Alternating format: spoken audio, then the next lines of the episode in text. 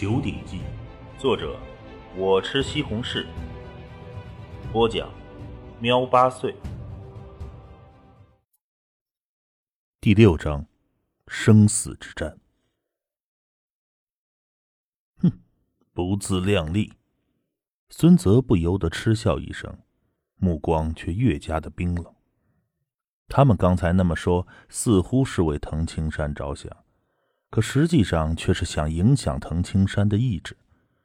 如果藤青山自杀，那自然是最好。这样一来，他们二人不费吹灰之力就完成了任务。可如果真正的生死战，他们二人即使能够杀掉藤青山，估计也是要负伤的。这多格尔特洛夫中了我一刀。竟然没什么影响。藤青山瞥了一眼那俄罗斯壮汉身上，他和孙泽都穿着黑色制服，这黑色制服应该有着很强的防御能力。这位俄罗斯壮汉在屋顶的时候的确中了一记飞刀，不过他们二人早知道藤青山有飞刀绝技，这次过来，他们二人身上都穿了防御能力特强的特制服装。刚才一记飞刀刺穿衣服后，威力已经变弱。碎体机多格尔特洛夫很轻易的就用肌肉夹住了这柄飞刀的刀刃，挤了出来。呃，猴子，这头狼要找死，我们就成全他吧。这俄罗斯大汉多格尔特罗夫一口汉语却很流利。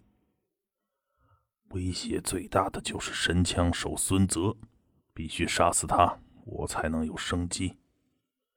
藤青山很突兀的、毫无征兆的身体低伏，双脚猛然蹬踏，双手一抓地面，如同一头下山的猛虎一般，一跃就是近十米，一记炮拳袭向孙泽。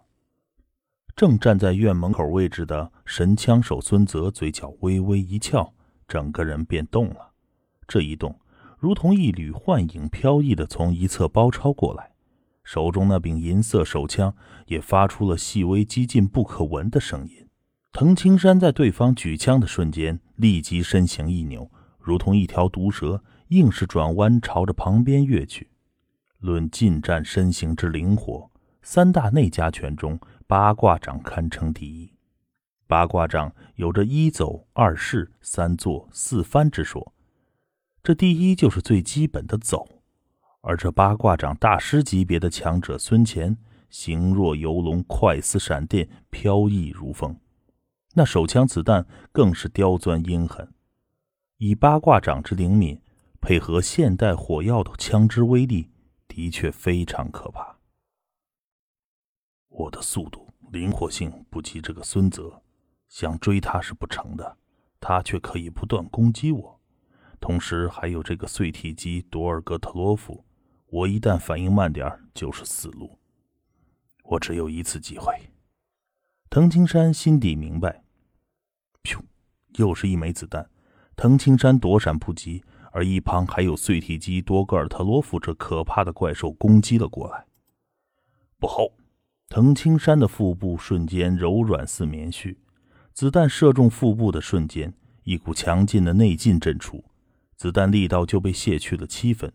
同时，肌肉这一震，硬如钢板，子弹弹头硬是被卡在了其中，而后被肌肉挤出。藤青山本人则是一个铁板桥，双手反扣地面，整个人如同游龙翻浪，猛地窜到了一边。不远处的孙泽脸上露出了一丝冷笑，而那俄罗斯大汉则是哈哈大笑着，又一次冲杀向了藤青山。就是这时候。藤青山身形又转到了院落内的那棵桃树旁，左右手各抓着一柄飞刀，眼神忽然变得黯然哀伤。同时，两柄飞刀脱手而出，各自画出了一道冰冷的轨迹，穿过空间，向孙泽和多尔戈特洛夫射去。孙泽冷笑着，向着射来的飞刀击出了一枪。单论枪术，孙泽绝对能在全世界排名前十，一枪射中飞刀。这是很轻松的事情。那俄罗斯大汉多格尔特洛夫发出了一声低沉的吼声，带着金属拳套的右拳猛地砸向那柄飞刀。藤青山目光幽冷深邃，隐有一丝哀伤。那灌注在两柄飞刀中的内劲，则是不可思议的，隐隐的和藤青山心境有着一股联系。就在那柄飞刀即将和子弹撞击的时候，在没有任何物体接触飞刀的情况下，那柄飞刀竟然诡异的崩裂成了七八块铁片。这七八块碎裂的钢铁碎片轨迹略有变化，但依然以极快的速度射向了孙泽。那子弹自然是射空了。不好！孙泽脸色大变。他本来和藤青山也就相距不足十米，藤青山掷出飞刀，他紧接着瞬间开枪。当飞刀碎裂时，距离他也就两米左右。两米的距离，以飞刀射片射来的速度，这种变化，孙泽也只是神经刚反应过来而已，飞刀碎片就已经到了他的眼前。就在这一刹那，飞刀碎片中足有三片直接洞穿了孙泽的面孔，从后脑勺射出。这这，孙泽眼眸中还有着难以置信的眼光，但是紧接着。便黯然失去了光彩，整个人软倒在地。黑暗世界五十二名 S 级杀手之一，八卦掌的最强者神枪手孙泽毙命。那家强者，这脸面一般是防御最低的地方，除非是达到宗师境界，全身无弱点。像孙泽未达到宗师境界，当然是必死无疑。而俄罗斯大汉多格尔特洛夫遭遇了同样的险境，可是他的运气却好多了，因为他阻挡飞刀的用的是右拳，而左拳是习惯性的挡在面部的。当碎裂的飞刀中有两片碎片射向他的面部时，他用那带着拳套的左手大巴掌轻易的挡住了。你你，这俄罗斯大汉看向一旁已经死去的搭档，震惊的看着藤青山。而藤青山的脸上却终于露出了一丝笑容。猴子，猴子，多格尔特洛夫看着孙泽的尸体，这飞刀，飞刀怎么会碎？一柄飞刀无缘无故自己崩裂。藤青山看着这俄罗斯大汉，心中却是暗松了一口气。当初在瑞德组织基地内部大战。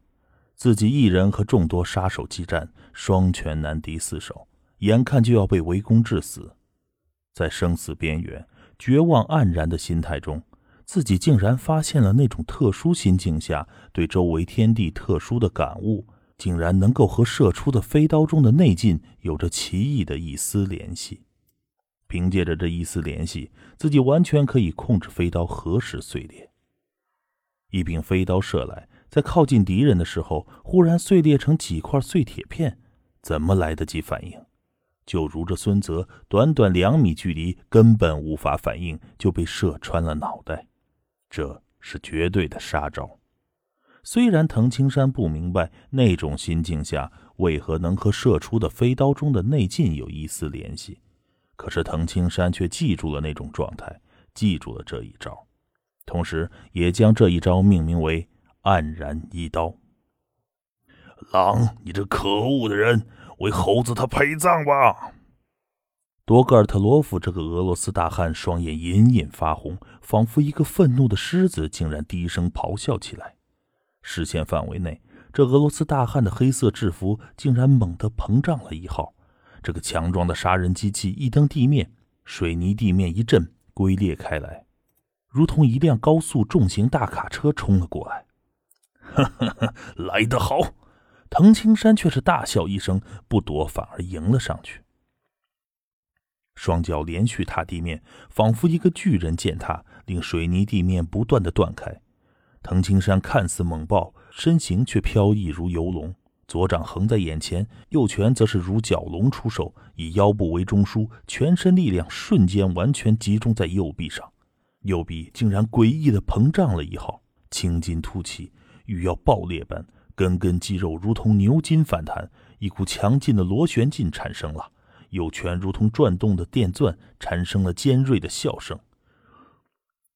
多格尔特罗夫这个怪兽一跃而起，那套着金属拳套的右拳高高举起，而后挟着万钧之力，如同一发激射的炮弹，猛地朝藤青山砸去。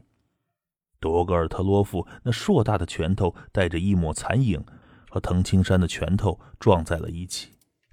就在接触的一刹那，多格尔托洛夫清晰地感觉到一股奇特的劲道透过了拳套传递进来，甚至于令他整个右臂忍不住的扭转，发出了细微的咔嗒一声。多格尔特洛夫的身体面色一变，幸好他在古瑜伽术上的成就极高，硬是抵住了这一股螺旋劲。如果实力弱一点，恐怕手臂都会因此被扭断。现在他的右拳估计只能发挥八成实力。多格尔特洛夫不好受，而藤青山的情况却更糟。拳头交击的瞬间，藤青山整个人借势的飞了出去。哈哈哈哈！多格尔特洛夫发出了猖狂的笑声，没有丝毫的犹豫，紧跟着急速跟进。